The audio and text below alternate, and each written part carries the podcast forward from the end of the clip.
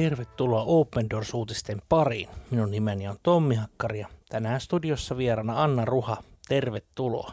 Kiitos. Tiesitkö, että joka seitsemäs kristitty tänäänkin kokee vakavaa vainoa yhden nimen tähden? Juuri julkaistun World Watch List 2022 mukaan peräti 360 miljoonaa. Meidän siskoja ja veljiä kokee vainoa. Se on aivan käsittämätön luku, se on historian suurin luku ja jotenkin aivan käsittämättömältä se tuntuu. Näistä maista, mitkä tällä World Watch-listalla on, niin kaikkein väkivaltaisin maa on Nigeria. Ja tänään me saamme kuulla tarinan Nigeriasta. Tämän päiväisen elämän tarinan otsikkona on Traumakeskus Shalom auttoi perhettä toipumaan järkyttävistä kokemuksista Nigeriassa. Pastori Steven David, hänen vaimonsa Ruth ja heidän viisi tytärtään todistavat henkilökohtaisesti Nigerian turvattomuudesta ja väkivaltaisen vainon järkyttävistä seurauksista. Heidän elämänsä, elämänsä oli tuhoutua fulanitaistelijoiden väkivaltaisuuksissa – Syyskuisena iltana Ruth ja tyttäret olivat yksin kotona, kun pastori isä Steven oli kirkon asioilla. Jyskytys oveen keskeytti naisväen leikin laskun. Kun Ruth viivytellen avasi oven, pelot osoittautuivat todeksi. Joukko aseistettuja fulanimiehiä seisoi hänen edessään. He vaativat rahaa, jota Ruthilla ei ollut. Miehet päättivät ottaa naiset panttivangikseen. Äiti ja tyttäret pakotettiin kävellen miesten mukaan. Ruth väsyi pian, miehet päästivät hänet ja jatkoivat tytöt mukanaan. Kuljimme kaksi päivää paljain jaloin pitkin kivistä tietä, kertoi Damaris, vanhin tytöistä. Tytöt vietiin noin 500 ihmisen leiriin. Kärsimystä jouduimme kestämään 18 päivää. Se oli yhtä tuskaa, nälkää, pelkoa ja ahdistusta. Viikon leirissä oltuamme sieppaajat pyysivät vanhempiemme yhteystietoja ja vaativat 100 miljoonaa nairaa – noin 243 000 dollaria, tai he tappaisivat meidät.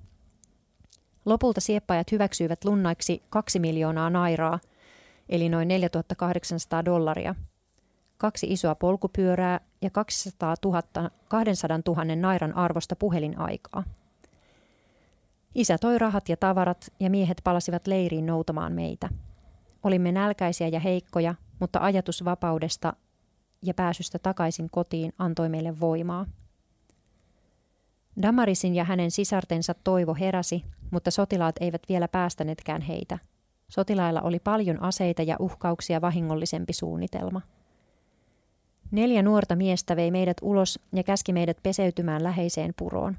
He osoittivat aseilla päähämme ja sanoivat tappavansa meidät, ellemme tottelisi. Miehet valitsivat sisareni Faitin ja minut ja käskivät seuraamaan heitä. Miehet raiskasivat Damarisin ja Faitin. Se oli elämäni pahin kokemus, kertoi Fait.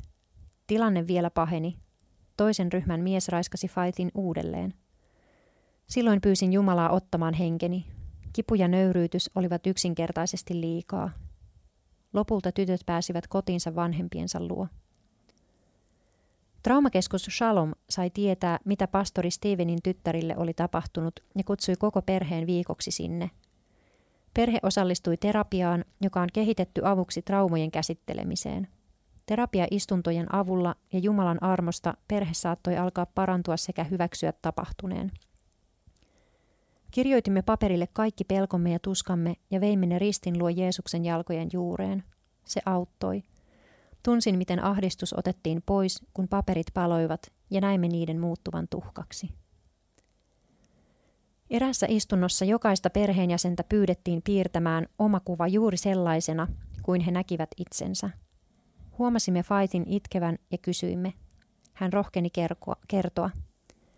Koska minut raiskattiin kahdesti, minussa kasvoi itse inho ja häpeä. Tunsin itseni likaiseksi ja avuttomaksi. Nyt tiedän, että tapahtuneesta huolimatta Jumala näkee minut edelleen kauniina nuorena naisena. Olen pelokkaanakin ihmeellisesti tehty hänen kuvakseen. Kyyneleet Faithin kasvoilla vaihtuivat leveään hymyyn, kun hän sanoi, nyt olen valmis kohtaamaan maailman pystypäin.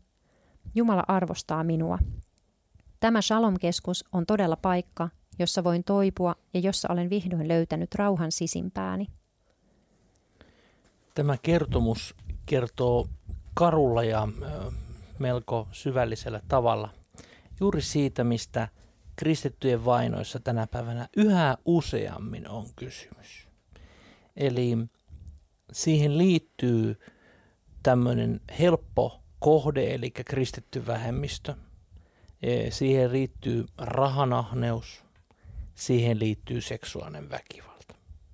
Valitettavasti näitä tarinoita yhä enemmän ja useammin juuri nimenomaan Sahelin alueen maista kuulen, missä nimenomaan islamistinen terrorismi on kasvamassa. Ja sanon näin, se on vuoden 2010 jälkeen, se on aivan räjähdysmäisesti kasvanut. Tästä et lue uutisista, mutta tämän on esimerkiksi World Watch-listan tutkijat havainneet.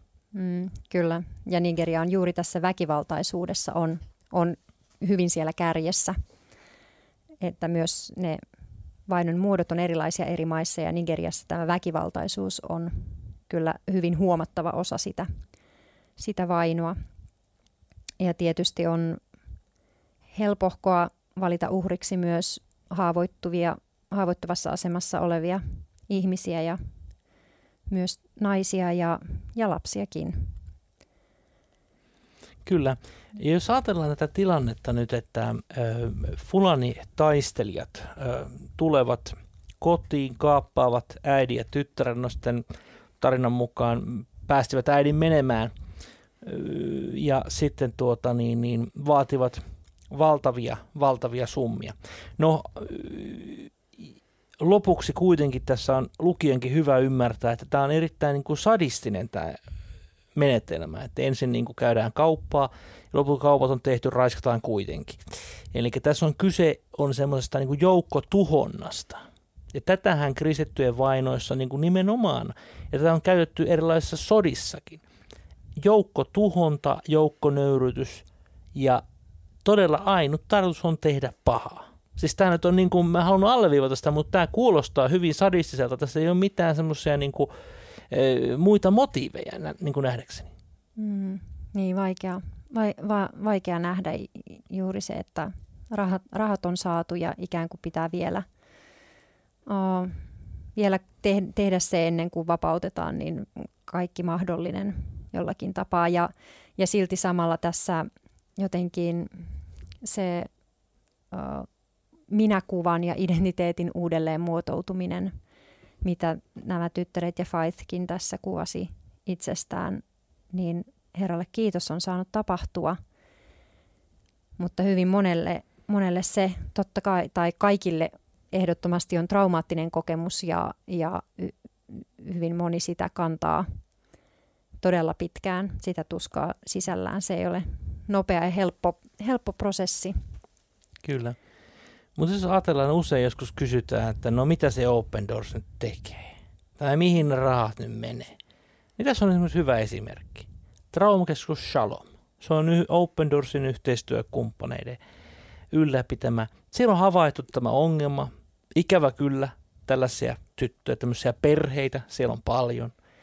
He tarvitsevat todella kipeästi juuri tämmöistä terapia-apua koko perheelle. Ja tällaisessa työssä hyvä ystävä, kuulija, sinäkin saat olla mukana. Sä voit olla muistamassa ja rukoilemassa näiden siskojen ja veljen puolesta. Jos mahdollista, voit olla auttamassa heitä myös taloudellisesti.